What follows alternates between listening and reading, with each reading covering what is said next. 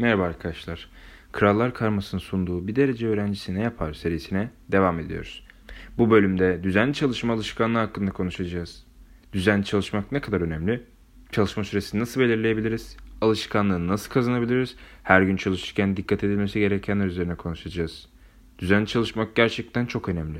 Size başarıya götürecek asıl etkenlerden biri. Düzenli çalışma alışkanlığı elde etmek düşündüğünüzden daha da kolay. Öncelikle plan yapmayı öğrenmeniz gerekiyor. Planlamak için bir not defteri veya bir ajanda gerekli. Bunu istediğiniz şekilde temin edebilirsiniz. Her haftayı planlamayı öğrenmek bu sürecin en kritiği. Eğer haftayı planlarsanız sonrasında günleri planlarken zorlanmazsınız. Ve evet, günleri de önceden geceden planlamak zorundasınız. Çünkü yarın ne yapacağınızı bildiğiniz için sabahları erken kalkmanız daha da kolaylaşacak. Hedefiniz olduğu zaman bir şeyleri yapma isteğiniz artar ve yapmak kolaylaşır. Bu sayede siz de daha kolay çalışabilirsiniz. Peki hangi sıraya göre dersleri çalışmalıyız? Çalışacağımız dersi seçerken ilk önce en zor dersi seçmeliyiz. Çünkü en zorlandığımız dersi hallettikten sonra diğerlerini yapmak kolay olacağından daha kolay günlük planımızı bitirebiliriz. Peki bunları yaptık. Nasıl düzenli çalışırken saatlerimizi artıracağız?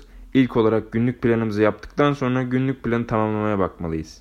Plan bittiyse üstüne ek olaraktan çalışacak bir şeyler ekleyebiliriz. Mesela o gün TET Matematik, Coğrafya ve Türkçe çalıştık.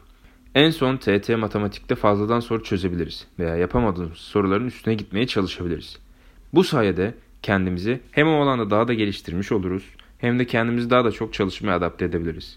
Böylelikle hem düzenli çalışmayı sağlarız hem de çalışma saatlerimizi arttırabiliriz.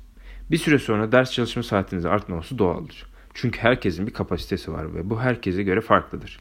Bu kapasiteyi siz bulacaksınız ve kapasiteniz az diye sakın üzülmeyin. Çünkü sürekli çalışmaya devam ederseniz bu kapasiteyi arttırabilirsiniz. Böylelikle de istediğiniz hedefe daha da yaklaşabilirsiniz.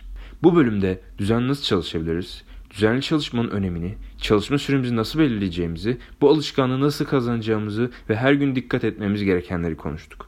Umarım sizlere yardımcı olabilmişimdir. Krallar Karması ekibi olarak biz size elimizden geldiğince yardımcı olmaya çalışıyoruz. Kendinize çok iyi bakın. Bir dahaki bölümde görüşmek üzere. İyi çalışmalar diyorum. Sağlıcakla.